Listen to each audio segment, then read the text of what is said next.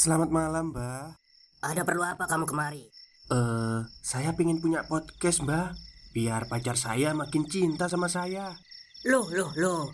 Mau bikin podcast kok tanya dukun? Sekarang kamu download aplikasi Anchor.fm. Di situ kamu bisa buat podcast gratis dan podcast kamu bisa didistribusikan ke platform mana pun. Dan di aplikasi atau website Anchor.fm juga terdapat fitur-fitur yang memudahkan kamu untuk membuat podcast. Oh, gitu ya, Mbak. Kalau gitu, saya boleh minta password wifi-nya, Mbak. Buat apa? Buat download Anchor.fm, Mbak.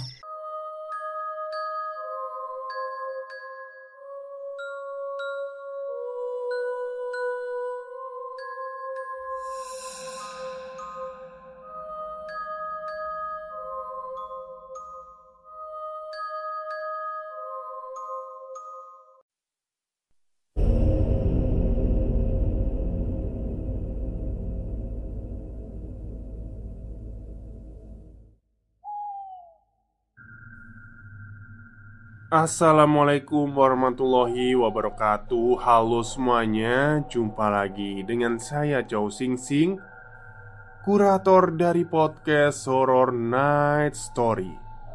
Halo apa kabar semuanya? Semoga kalian semua sehat-sehat ya Di siang hari ini. Seperti biasanya Pada siang hari ini Saya akan melanjutkan kisah Treat horror yang kemarin Yang ditulis oleh Mas Restu Wira tentang ritual jaga pocong.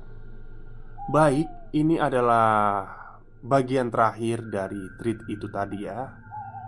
Oke, daripada kita berlama-lama, mari kita simak ceritanya.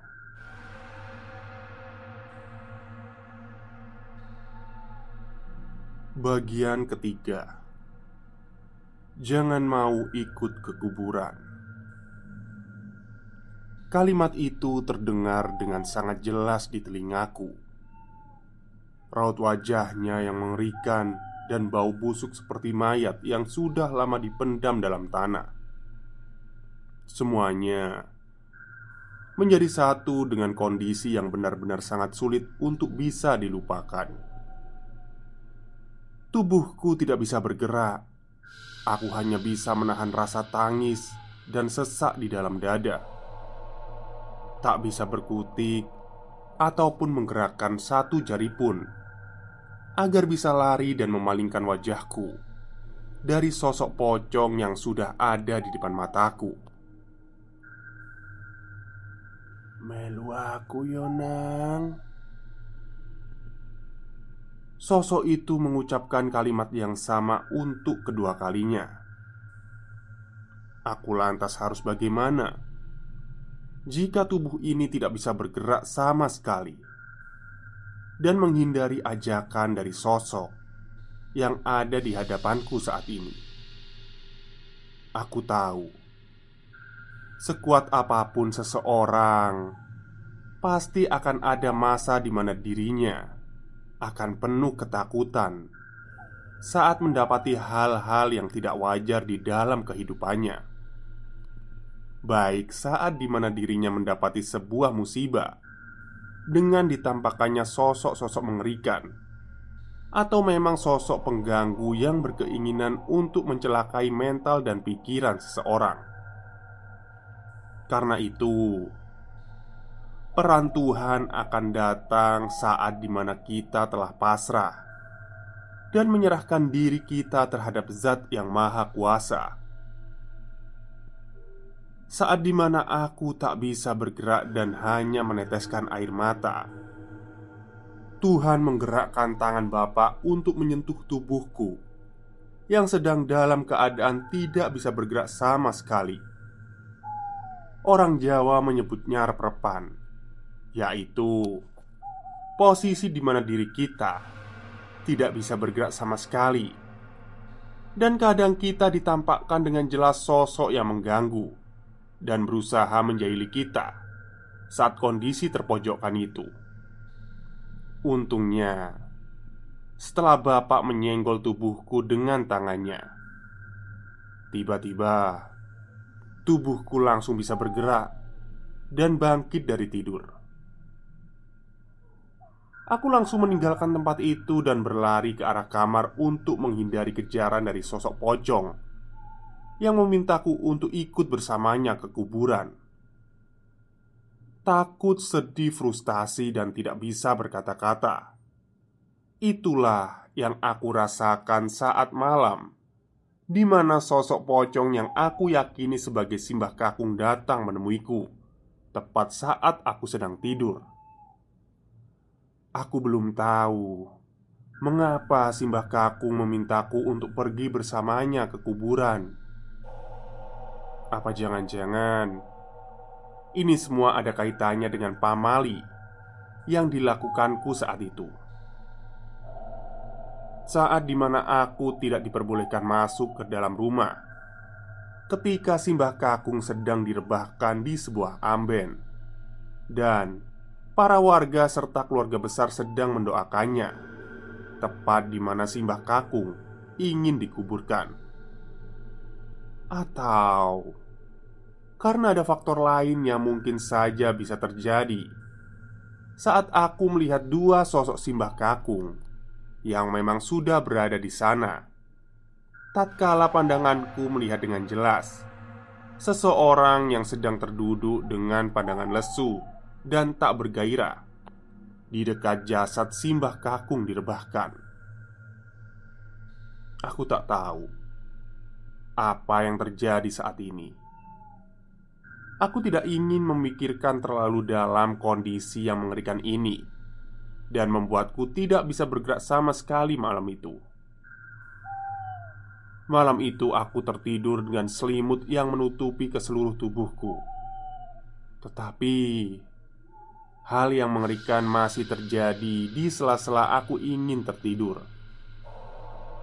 Di sepanjang malam, aku mendengar suara lompatan yang berasal dari luar kamar. Lalu, tidak berapa lama terdengar suara yang mengerikan dari luaran kamar. Nang, nang, nang.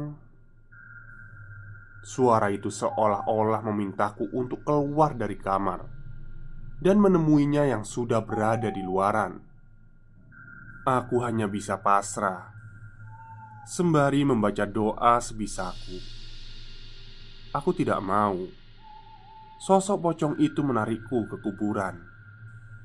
Aku lebih baik kembali ke Cirebon dan melupakan kejadian yang mengerikan ini dibanding aku harus menetap lebih lama. Tapi gangguan ini terus-menerus menghantuiku. Pagi harinya, aku terbangun. Bapak terkejut saat melihatku sudah berada di dalam kamar. Begitu juga dengan Mbah Uti. Mereka berdua seperti bertanya-tanya, apa yang sudah terjadi pada malam ketujuh tadi. Aku terdiam. Mataku benar-benar sayu seperti orang yang kelelahan dan kurang tidur. Simbah Uti langsung mendekatiku dan memegang pundakku. Semalam, siapa yang datang? Aku tidak mengerti apa artinya saat itu. Namun, Bapak mencoba untuk menerjemahkan arti dari kalimat itu. Simbah Uti bilang, "Semalam siapa yang datang ke rumah?" tanya bapak. Aku tak bisa berkata-kata. Tubuhku tiba-tiba langsung gemetar saat Simbah Uti dan bapak menanyakan hal semacam itu kepadaku. Sopo sing teko? Simbah Uti menanyakan sekali lagi kepada aku. Tidak berkeinginan menjawab terkait siapa yang baru saja datang saat malam tadi. Aku hanya berpikir, jika aku menceritakan hal ini kepada Simbah Uti dan juga Bapak, mereka berdua pasti tidak mempercayakan apa yang baru saja aku alami, hingga membuat kedua mataku sayu seperti orang kurang tidur. Mata kamu sayu, kamu juga pindah tidurnya. Pasti ada sesuatu, kan? Tanya bapak. Aku pun mencoba menggerakkan bibirku dan mengatakan hal yang sebenarnya. Namun, hatiku masih belum tega menjelaskan perihal kejadian semalam tadi. Aku mau pulang ke Cirebon. Bapak dan Simbah Uti terkejut mendengar hal itu. Mereka berdua belum menemukan sifat dan karakterku yang aneh ini. Mereka sudah tahu, pasti ada sesuatu yang tidak beres, hingga membuatku minta agar cepat-cepat pulang ke Cirebon. Bapak dan juga Simbah Uti menanyakan perihal keinginanku untuk segera pulang ke Cirebon. Aku pun akhirnya memberitahu kejadian yang sebenarnya terkait apa yang baru saja terjadi saat malam itu. Dengan kalimat yang sedikit terbata-bata, aku mulai menjelaskan hal yang mengerikan hingga membuatku tidak ingin lagi tidur di rumah Simbah Uti dan memutuskan untuk segera pulang saja ke Cirebon. Semalam Simbah Kakung datang Tapi Dia mengajakku ke kuburan. Ucapku. Simbah Kakung datang? Tanya bapak. Iya pak. Wujudnya sudah berubah jadi pocong. Aku takut. Aku mau pulang sekarang juga Simbah Uti sudah memprediksi hal ini akan terjadi. Dia memang sudah mengetahui apa yang akan terjadi tatkala pamali itu dilanggar. Benar apa yang dikatakan oleh anakmu. Sebaiknya kalian berdua cepat-cepat pergi ke Cirebon. Jelas Simbah Uti dengan nada datarnya. Tapi bu, bisa saja itu bukan dia. Sudah datang ke rumah ini sejak hari pertama. Jelas Simba Uti. Ternyata Simba Uti sudah mengetahui akan kehadiran Simbah Kakung yang akan kembali lagi ke rumah sejak hari pertama. Ada sesuatu yang belum diselesaikan olehnya, sehingga kembali lagi ke rumah. Bapak tak bisa berbuat apa-apa. Dengan ketakutan yang begitu tampak di wajahku, akhirnya malam itu juga Bapak memutuskan untuk kembali ke Cirebon demi keselamatanku. Cirebon, pertengahan bulan Januari 2008. Memang ini keputusan yang terbaik untukku agar tidak kembali dulu ke Pekalongan dalam waktu yang tidak bisa ditentukan. Bapak menyadari akan ada sesuatu yang tidak bisa diprediksi sebelumnya. Ia hanya terduduk di tempat sholat sembari mengirimkan Al-Fatihah kepada Simbah Kakung. Apa jangan-jangan Simbah Kakung kangen sama cucu kesayangannya? Pikir bapak dalam hati. Bapak menyadari saat pertama kali kedatangannya ke rumah Simba Kakung bersamaku. Simba Uti melarang kepadaku untuk masuk ke dalam. Mungkin itu adalah awal di mana adanya hal-hal yang tidak terduga terjadi. Akan tetapi, Bapak tidak ingin memikirkan hal itu secara mendalam. Dia hanya bisa menunggu kabar dari keluarganya yang berada di Pekalongan, khususnya kepada Simbah Uti, karena hanya dirinya lah yang berada di rumah itu sendirian. Tidak ada seseorang yang mungkin bisa menemaninya karena anak-anaknya berada jauh dari rumahnya. Pekalongan, pertengahan Januari 2008 Semenjak pulangnya bapak dan keluarga lainnya Simbah Uti kembali melaksanakan kegiatannya sehari-hari. Kegiatan yang dulunya biasa dilakukan bersama suami tercinta Kini ia melakukannya dengan sendiri. Akan tetapi Selama Simba Uti berada di rumah itu, ia selalu merasa ada kehadiran lain yang berada di rumah itu. Tentunya, saat di mana sebelum hari ke-40 itu tiba, Simba Uti merasakan ada yang janggal di rumahnya sepeninggal suaminya dan keluarga lainnya yang pulang ke rumah masing-masing. Sebelum ritual dimulai. Di hari ke-10 hingga ke-40 Sepeninggal kematian Simbah Kakung. Simbah Uti merasa tidurnya kurang nyenyak. Kadang Dia terbangun di jam-jam tertentu Dan itu biasanya tengah malam Saat di mana kondisi sedang sepi-sepinya Terkadang Simbah Uti terbangun sembari mengingat kejadian saat di mana cucu kesayangannya didatangi langsung oleh Simbah Uti. Namun, untuk menepis rasa ketakutannya, Simbah Uti biasa melakukan sholat malam dan mendoakan suaminya yang tercinta. Jam 2 dini hari Mula-mula ia berjalan ke arah tempat wudhu untuk mengambil air wudhu di belakang rumah.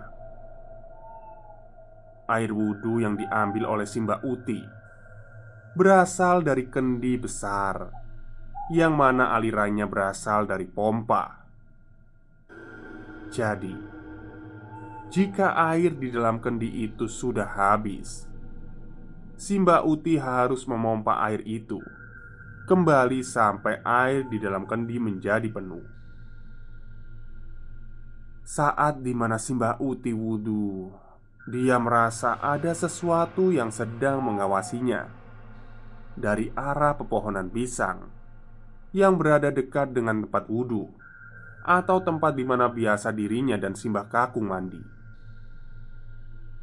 Simbah Uti pun terdiam sejenak ia kemudian menatap ke arah pepohonan pisang untuk mengecek siapa yang memantaunya dari arah sana. Akan tetapi, Simbah Uti tidak menemukan satupun orang yang berada di pepohonan itu. Ia hanya bisa mengucapkan kalimat istighfar dalam hati untuk menghilangkan rasa takutnya. Tibalah saat di mana Simba Uti membuka penutup dari kendi itu. Ia kemudian membasuh kedua tangannya sembari mengucapkan kalimat basmalah. Bismillahirrohmanirrohim. Lalu ia merapatkan kedua tangannya untuk mengambil sejubut air yang sudah mulai mengalir dari kendi itu. Simbah Uti mengawalinya dengan berkumur-kumur sampai tiga kali. Lalu ia membersihkan hidungnya dengan jari-jari. Selanjutnya, Simba Uti langsung membasuh mukanya sembari mengucapkan niat hingga seterusnya sampai dengan tahap akhir, yaitu membersihkan kedua kakinya. Selepas berwudu, Simba Uti kembali menutup lubang kendi yang digunakan untuk mengalirkan air dari dalam kendi. Lalu ia berjalan masuk ke dalam rumah. Akan tetapi, saat di mana ia baru melangkahkan kakinya ke dalam rumah, tiba-tiba saja Simba Uti mendengar suara lompatan kaki dari arah belakangnya.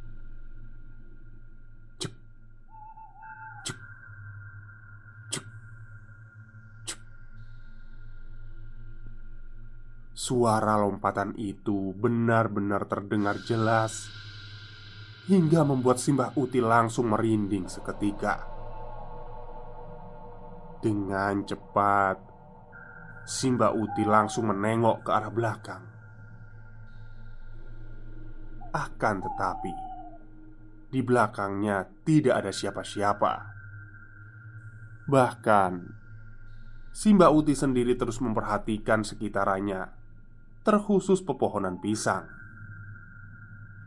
Nampak jelas, Simba Uti melihat ada sesuatu yang aneh di antara pepohonan pisang itu.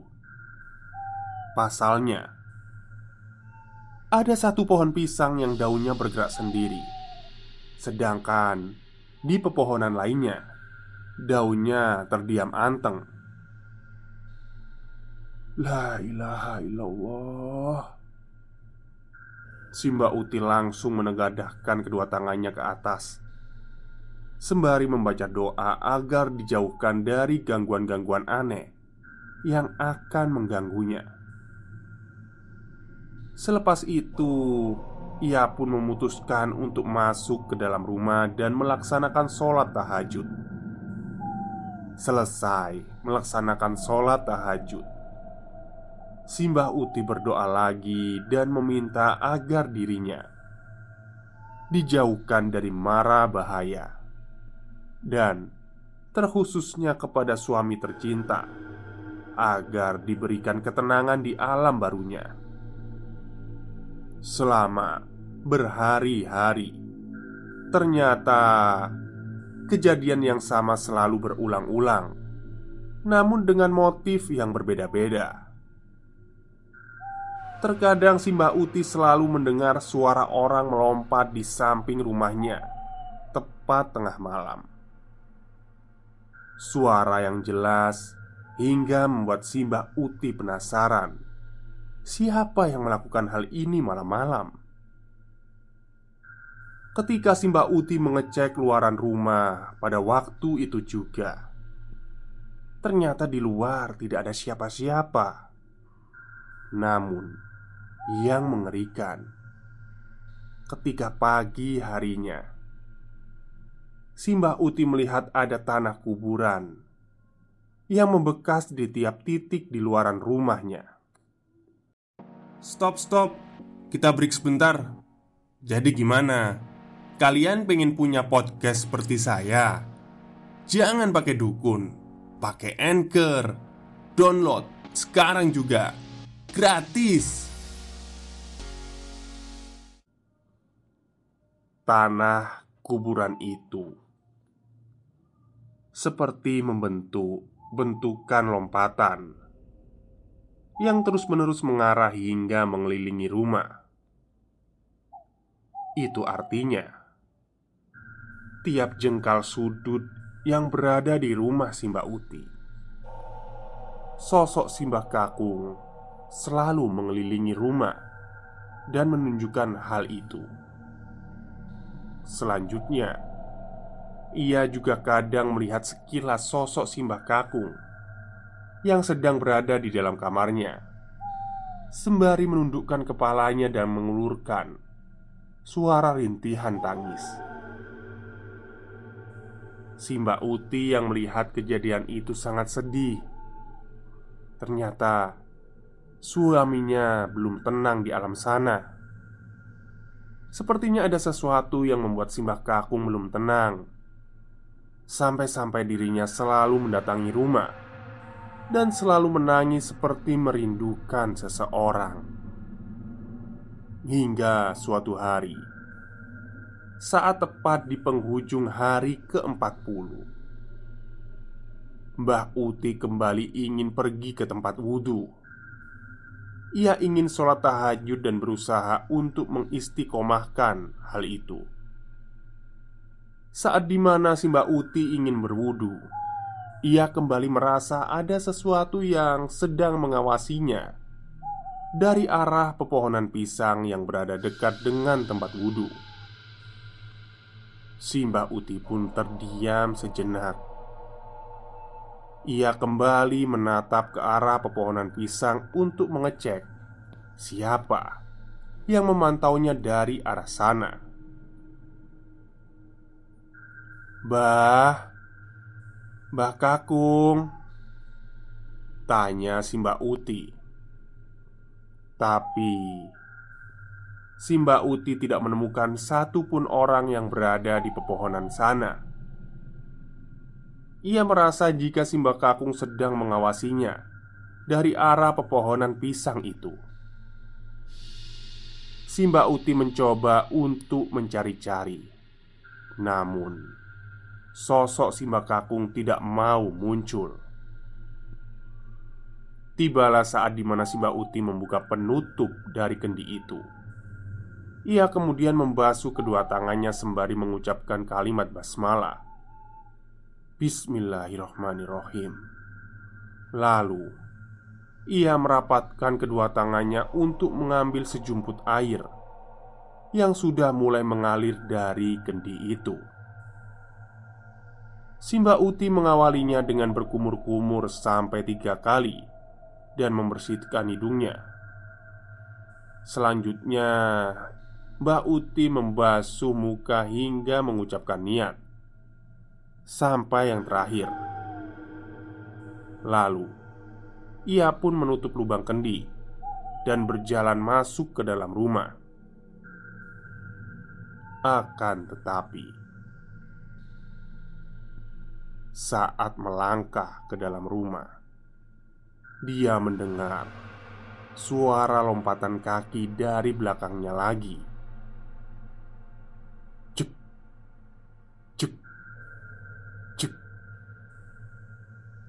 Suara lompatan itu benar-benar membuatnya merinding.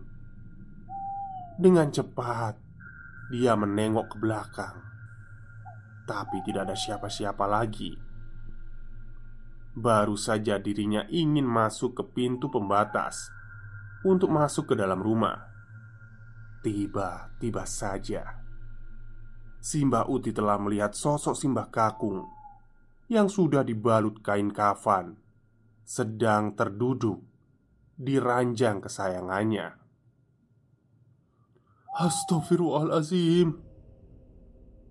Simbah Uti tidak percaya jika sosok pocong yang berada di hadapannya adalah sosok Simbah Kakung yang seperti dikatakan oleh cucunya itu. Bah, Mbah Kakung, Aku kangen cucuku. Mbah Mulai yo mbah. Alamu wis gak neng kene. Alamu wis bedo Simbah Uti melihat dengan jelas Jika Simbah Kakung seperti sedang menangis dan merintih kesakitan Karena merindukan cucunya namun, apa yang bisa ia perbuat selain hanya mendoakan yang terbaik kepada suaminya itu? Simbah pun kembali mengangkat kedua tangannya. Lalu ia pun akhirnya menengadahkan kedua tangannya dan berdoa demi ketenangan Simbah Kakung. Dan benar saja, tidak lama kemudian Simbah kaku pun akhirnya menghilang begitu saja. Akan tetapi, sejak kejadian itu, banyak laporan dari para warga terkadang mereka melihat sosok Simbah Kakung yang tengah memutari rumahnya. Karena kebingungan terkait apa yang harus dilakukannya. Alhasil Simbah Uti pun memanggil lagi bapak dan juga aku yang berada di Cirebon agar menyelesaikan masalah ini. Ritual dimulai. Ada tiga syarat yang tidak harus kamu lakukan saat ritual ini dimulai. Yang pertama, jika ia mengajakmu ke kuburan, kamu jangan menjawab "iya" atau jangan menggeleng-gelengkan kepalamu. Kamu cukup diam sembari berpura-pura sebagai pocong. Yang kedua, ketika dia mengajakmu untuk menuruti apa yang menjadi kemauannya, kamu harus menolak dengan cukup diam. Kejadian saat di mana Simbah Uti didatangi oleh Simbah Kakung pun akhirnya terdengar di telinga Bapak dengan cepat. Bapak menyuruhku untuk kembali lagi ke Pekalongan dengan niat menyelesaikan permasalahan ini. Pekalongan, Februari 2008 Aku dan bapak akhirnya tiba di desa tempat Simbah Uti tinggal.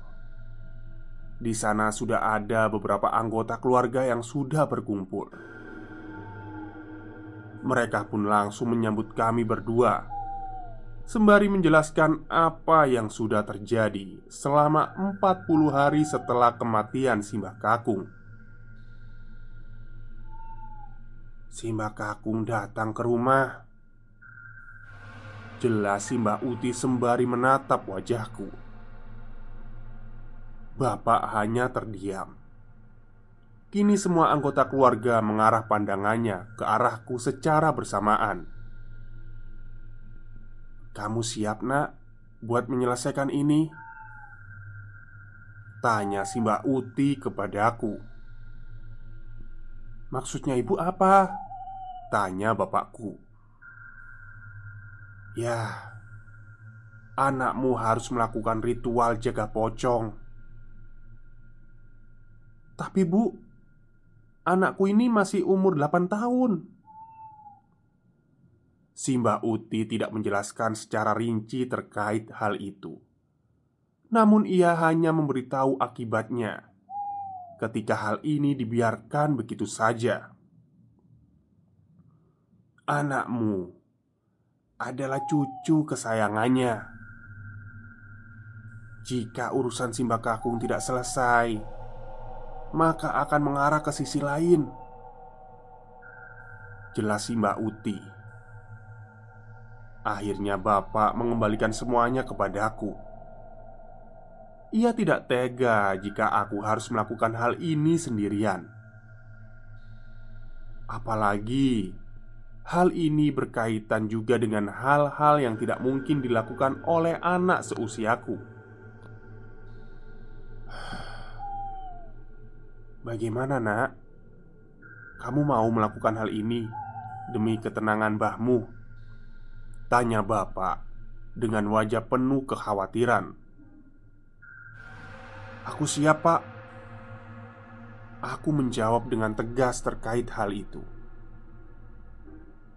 Entah apa yang nanti akan terjadi Namun Aku sendiri menginginkan ketenangan dalam diri Simbah Kakung agar semuanya menjadi kembali tentram dan aman kembali.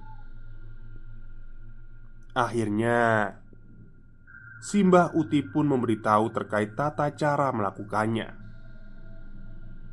Ia menunjukkan kepadaku sebuah amben atau ranjang tempat peristirahatan terakhir Simbah Kakung sebelum meninggal. Kamu harus tidur di sini sendirian. Semua lampu akan mati. Ingat, jika Simbah Kaku mengajakmu ke kuburan, kamu tidak boleh mengangguk atau menggerakkan apa pun. Kamu harus tetap diam, seperti layaknya mayit. Aku mengerti akan ketentuan itu. Namun bapak sendiri masih nampak ragu dengan keputusan yang aku buat Yang bapak takutkan Ada sesuatu yang memang tidak sesuai dengan perkiraannya Bisa saja Itu adalah sosok jin Yang menyerupai Simba Dan Membawaku ke kuburan dengan paksa Bu, Apakah semuanya aman? Si Mbak Uti hanya mengangguk.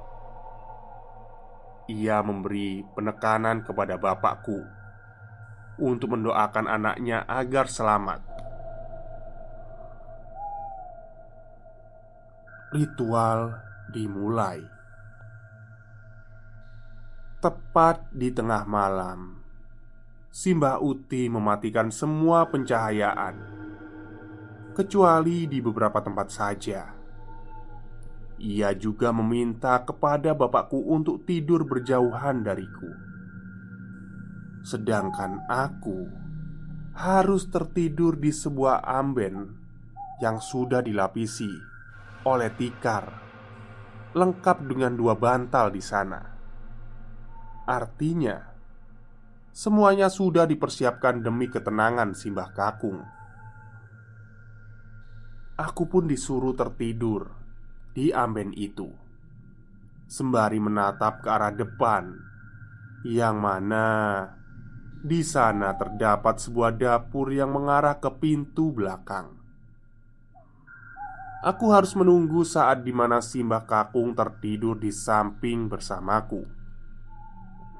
Aku juga tidak boleh melanggar pantangan serta mengikuti apa yang diinginkan oleh Simba Kakung nanti. Akhirnya, setelah semua siap, Simba Uti menutup tirai pembatas ruangan antara tempatku tertidur dengan ruangan bagian depan. Di situ, aku sendirian. Jantungku berdegup kencang. Rasa takut terus mengheru menantuiku. Aku tidak mendengar suara apa pun kecuali suara bunyi jam dinding dan suara hewan-hewan yang berada di sekitaran rumah. Setelah menunggu lama, tepat di jam 12 malam, tiba-tiba pintu belakang terbuka dengan sendirinya. Brak! Aku terkejut mendengar hal itu. Aku segera menutup mataku. Namun sesekali aku mengintip ke arah depan karena penasaran bersamaan dengan itu. Masuklah cahaya bulan serta bayangan hitam yang sudah berdiri di dekat pintu.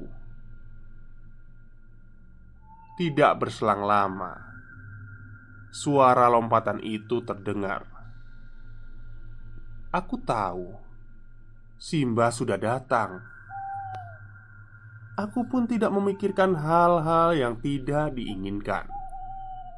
Namun, tepat saat aku melihat ke arah depan, tiba-tiba aku sudah melihat sosok Simbah Kakung yang sudah dibalut oleh kain kafan. Wajahnya hancur berantakan, menghitam, dan dari mulutnya keluar darah yang perlahan berceceran ke lantai. Tidak lama kemudian, ia melompat ke arahku dengan tiga lompatan.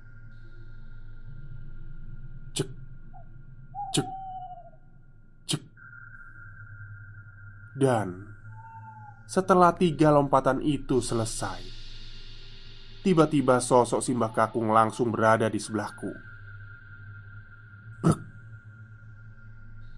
Aku hanya terdiam, sembari menahan rasa takut.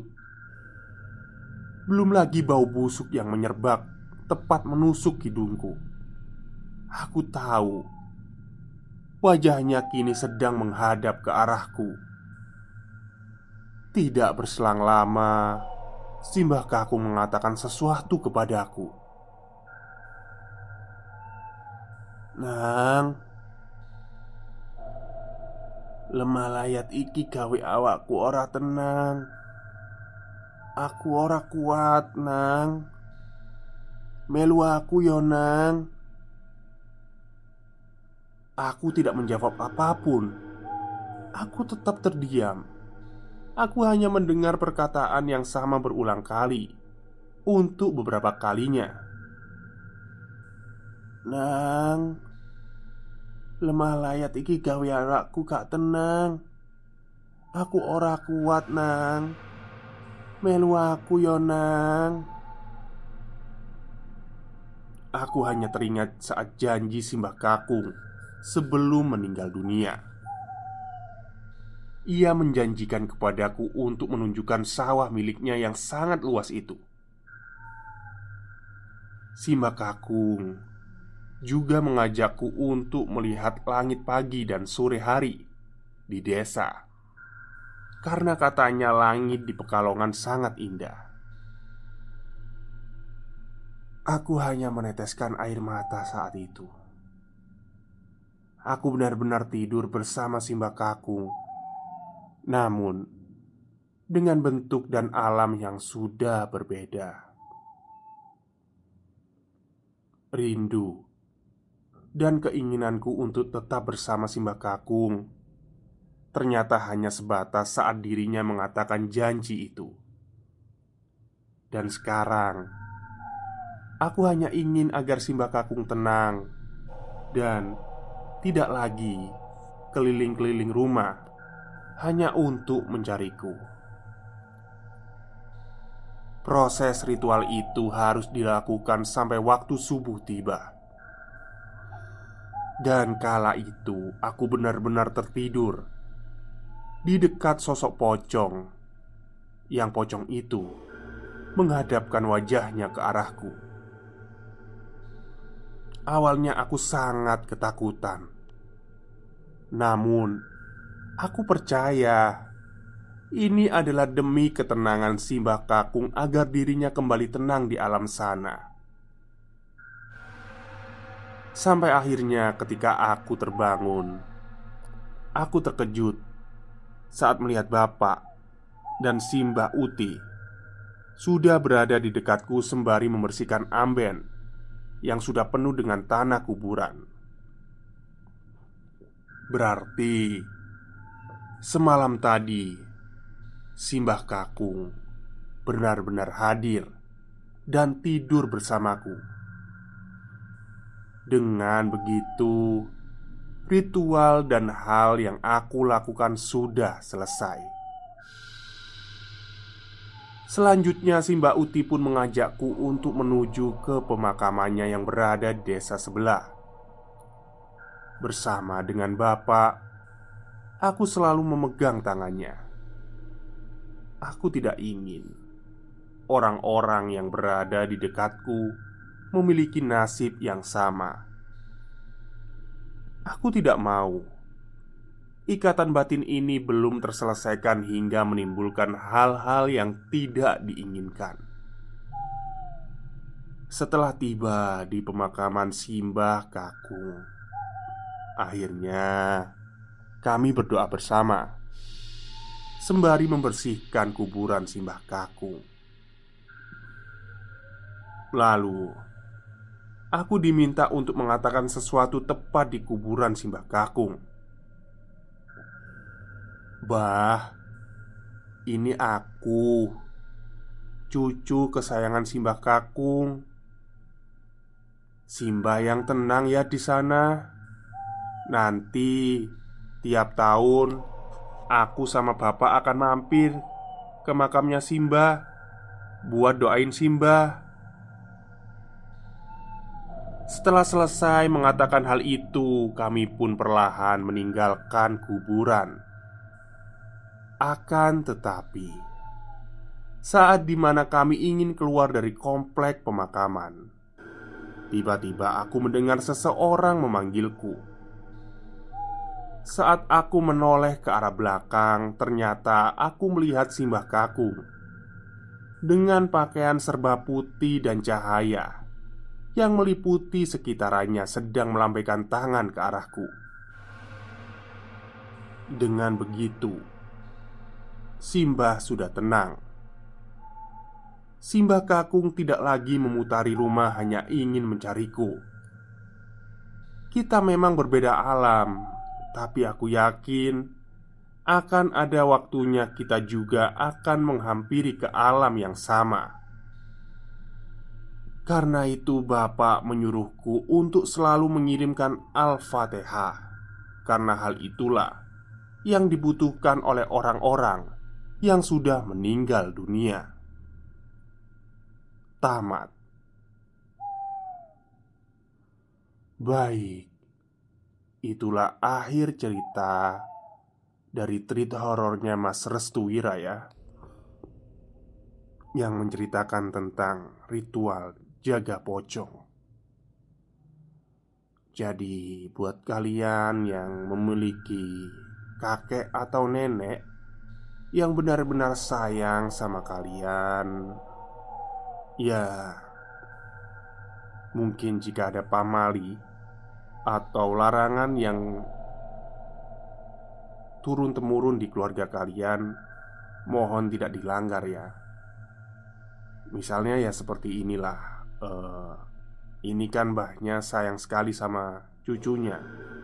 Tapi kan harusnya waktu dia meninggal Itu kan nggak boleh melihat mayatnya Takutnya ya itu tadi melanggar pamali Oke mungkin itu saja Kisah mistis kali ini Semoga kalian semua terhibur. Terima kasih kepada Mas Restuwira atas ceritanya. Selamat siang dan selamat beristirahat.